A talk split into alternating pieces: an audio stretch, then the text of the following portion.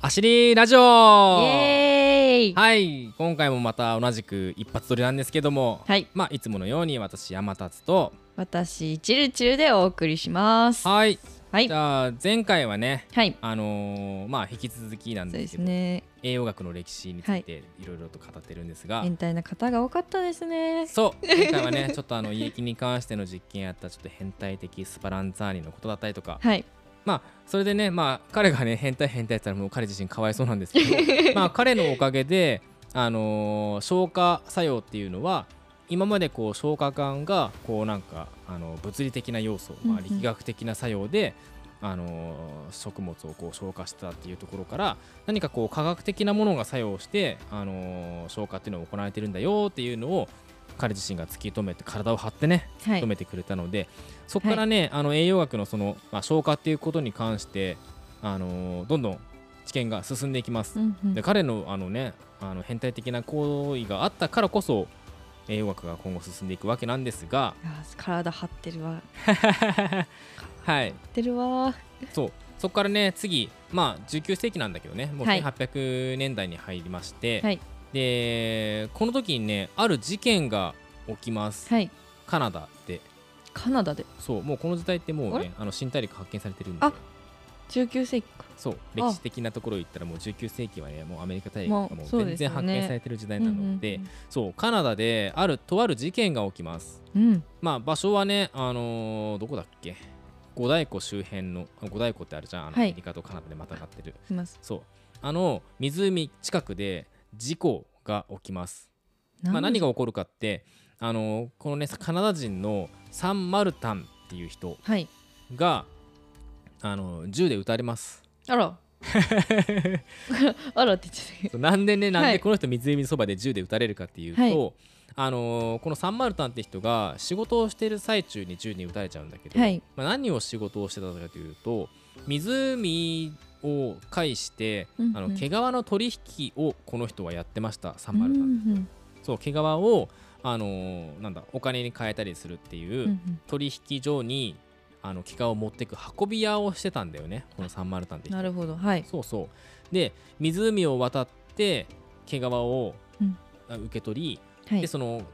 取引所にはい持っていくっていう、はいその運び屋をやってたんだけど、はいその運んでる最中にはい銃弾に撃たれますはいでその漁師さんがいるんだよね、うんうん要はその鳥とかあその他獣とかをはい撃ってる漁師の 銃弾をはい腹部にまともに受けます、あらはい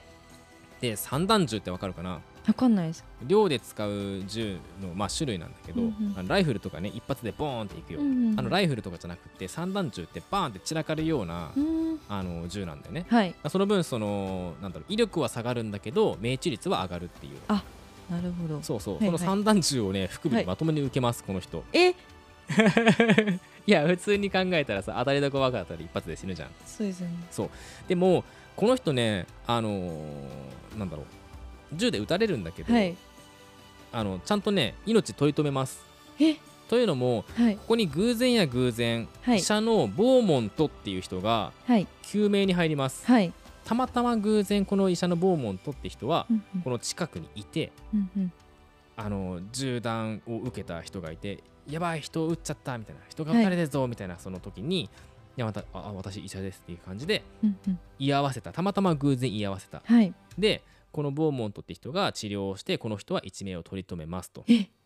そうただその傷の具合がねあのすごかったみたいなんだけど、うんうんあの胃と横隔膜に穴が開いていて要はもえう貫通してるってこ腹と部ですよにがねっつり穴開いてて、いやーまあ、胃と横隔膜に穴が開いてましたと、はいで胃の一部が飛び出しててえそのはい中から、あのこの日食べてた朝食がね漏れ出てたっていえう、ー黒い それぐらい黒いあのーなんかすごかったんだって、はいでそのなんだろうこの人ねサンマルタンって撃たれた人が着はいてたシャツには火がついてて、はいでなおかつ胃の中にその銃のねあの銃弾とか火薬、はいまあ、その時の銃ってあの鉛玉なんだけど、はい胃の中にこう鉛玉とか火薬とかが入ってうただかわら要は貫通してないのさあーそっかそうバーンって受けて胃の中でとどまってるみたいなっあーていう状態だったらしいの、はいはいこれがね奇跡の経過あの生還をするんだけどさでどんな治療したんだろうって僕ね、まあ、詳しくは書いてなかったからあれだけど、はいまあこの医者がねはいまあこの三枚だった人をまあ救い出しますはいそうこんだけひどい怪我をしてても、うんうん生還してますただその時にあの胃の穴があの残っちゃうんだよねうん腹部にうんそうだから言ってしまうとあの今でいう胃ろうのようなペグのような感じであの胃に穴が残りますよと、うんそうそうすると、はいあのボーモントって人は何をしたかってはいあのなんだろうすごくよくやったなって思うんだけどあの胃の消化作用がまあそのね一昔前そのねスパランツァーニっていうそうんうのん変態の人がね、はいなんとなくこうね胃は消化作用をしていて、うんなんかこう科学的にねあの作用消化っていうのは科学的な作用であるっていうふうに提唱したっていうのをこの人はねリアルタイムに見れるチャンスだって思ったんだよ。おお医者はだからはいこの人すごいこうスーパードクターなんだと思いきやはい結構なんか闇深い人でもあって、はいそうでこのサンマルタンって人はやっぱりボーモントに命を救われたので、やっはいぱりこの経過観察っていう体で、あの医者のもうすぐ横でこう生活させられるあー言ってしまうと、はいまあ、入院ってわけじゃないんだけど、あの常にこう保護下に置かれてうんうんしまう。うんまあ、そうだよね胃になんか穴開いた状態で言ってしまうとそのままね普通に生活とかしちゃうと感染症とか起こしちゃうからそうですねちゃんと経過観察するよっていう体うんで、うんうんこのボーモントっていうところで、まあ、生活すぐそばで生活しますと、はいでその時にこのボーモントって人は、まあ、これがチャンスだと思いき思って、はいあの胃の消化作用をね直接リアルタイムで見られるのさ、まあ、要はその胃に開いた穴からそうですねいろんなものを突っ込んでやだそれがどう消化されるのかみたいな、はい何時間でどれぐらい消化されるのかっていうのをもはういすごいもうこれ人体実験だよいね。やそうですよ言ってしまねうとそうだから牛肉を入れてみたり、はい豚肉を入れてみたりなんかこう脂肪が多いうん肉の部位を入れてみたり逆になんか脂肪が少ない赤身の肉を入れてみたりうんパン入れたりはいはいなんか生の野菜入れたりはいそんなようなことをしてましたいやすごいよねそれをなんかそうですよ黙ねって受けてるサンマルタンもすごいなと思うんだけどそうで結果的にこのサンマルタンねどうなったかってどうななんったか激しい消化不良を起こしまくーいやっそてりゃそうですよねそうもうね辛い辛すぎてね1年経った後に逃亡しますあ逃亡しちゃうんですか逃亡しますいやもう辛すぎていや辛いよね僕いやでもそうですよねもう逃げるいやわ想像しただけでだってダンピング症みたいな感じですよねあそうそうそうそうそうまさにまさにそれは消化不良を起こすよね、はいででも1年耐えたのもすごいなと思うんだけど、まあ、1年後に逃亡しますはいでその後にねなんかいろんなことがあって結局このボーモントっていうのも、まあ、研究途中で逃げられちゃったから、うんまうあ、んどうにかこうにか捕まえ捕まえたいっていうかねうん継続して研究がしたいとうんうんであのー一応なんかこの後また戻ってきたらしいんだけどなんでいやなんかねいろいろやっぱダメだったんですかねいろいろやられてたんだってその自分でも管理できないしあーでも結局戻ってきたんだけど、はいまた同じねあのー管理下に置かれちゃうからそうですよねね、いろんなものに突っ込まれて消化不良を起こして、うんでまた辛くてね逃亡してその後なんか逃亡した先で死んじゃうんだけど、うんかわいそうにねこの3か万わいそうそうでそこで、はいあのーボーモントって人が、まあ、研究結果をねちゃんとこう発表するんだよ、うんうなんかもう胃液についての実験および観察並びに消化生理学っていうような、あのー本を出版します、ボーモントんうんすごいよねこのサンマルタンって人がいなければそんな実験なんてできなかったからリアルタイム確かにに胃の消化作用を見るなんて、うんしかも人のね、うん人のリアル胃の消化作用をリアルタイムに見るなんて生きてる状態ですからねそうそうそうでいろんなものをその胃の中に突っ込んでは出して突っ込んでは出してっていうのを繰り返していくうちにこのボーモントって人はねとあることに気づくんですよはいで前回のそのスパランツァーニっていうね、うんうんあのーなんだろう自分自身でこう体を張って実験した人がもう言ってた通り、やっぱりその消化っていうのは胃の消化についてはあのー化学変化であるよねっていうことは、うんうんやっぱりあのそれにはちゃんと同意していると、うんうんボーモントは。うんでその、あのー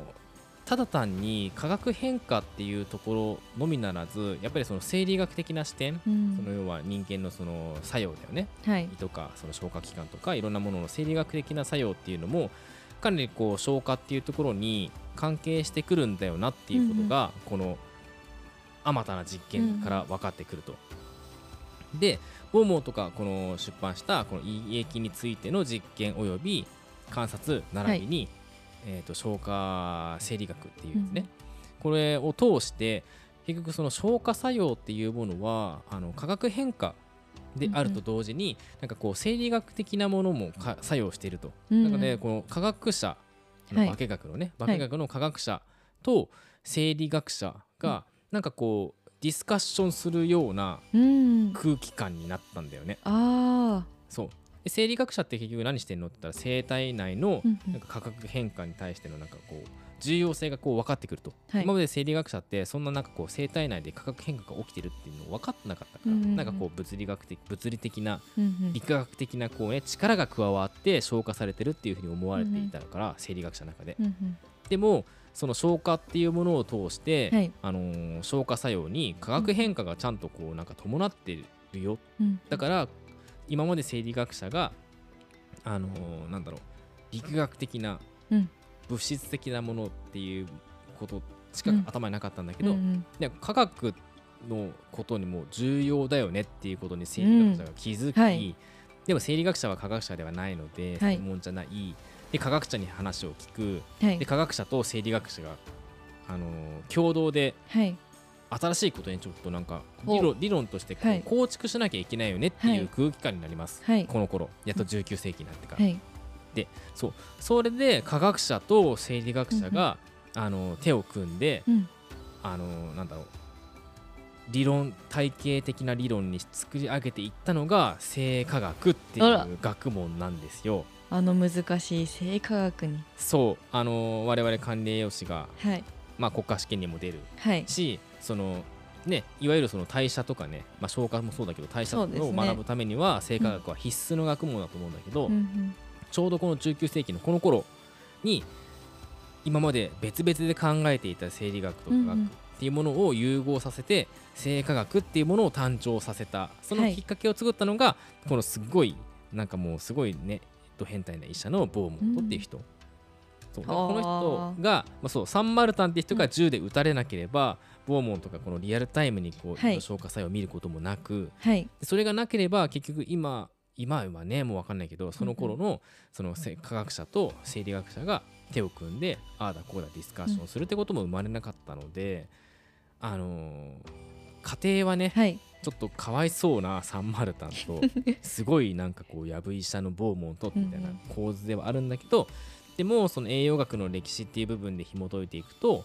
まあ必要なことだったんだよねっていう、生化学が生まれなかったら栄養学もくそもないから、そう生化学が生まれる中ではこの一連のストーリーエピソードは、うんまあ必要悪だったんじゃないかなっていうことですなる。ほどそうだったんですねそういうことがあって、はい今その生化学っていう学問もあるし、うんうん生化学があるからもっと代謝とか、うんあの消化とかっていうところもちゃんとあの理論としてうん成立するよねっていうところになる、はいそうそれがねなんか意外と19世紀だからそんなに最経ってないんだよね近ですね200年ぐらいうんそう200年以内ぐらいかなやっとああやっとこちうゃんと現代に近づいてきたそうですねなんで生化学とか誕生したのかっていうのがちゃんと時代にそうそうそう根拠があるんですね。そうそうその時には必ず何かこう起きてるんだよね出来うん事うんが、うっんていうのを通してこう今の今こう消化っていうところをこはういやってきましたよと、はいそうでまあ時間も時間なので今回ははいここまでにしますが、次回からはいよいよこう、はいタンパク質タンパク質はいあのね三大栄養素と言われる中の一つタンパク質とかっていうのが、まあ、どういうふうにこうなんだろう体系的になってきたのかなみたいな、はいその辺を次回はお話しできたらなというふうに思っています。はいお願いしまということです今。回こんなもんか な。そうですね。いっか。はい。 時間も時間なんで、まあそんな形でまた次回聞いてください。はいありがとうございます。はい、ありがとうございます。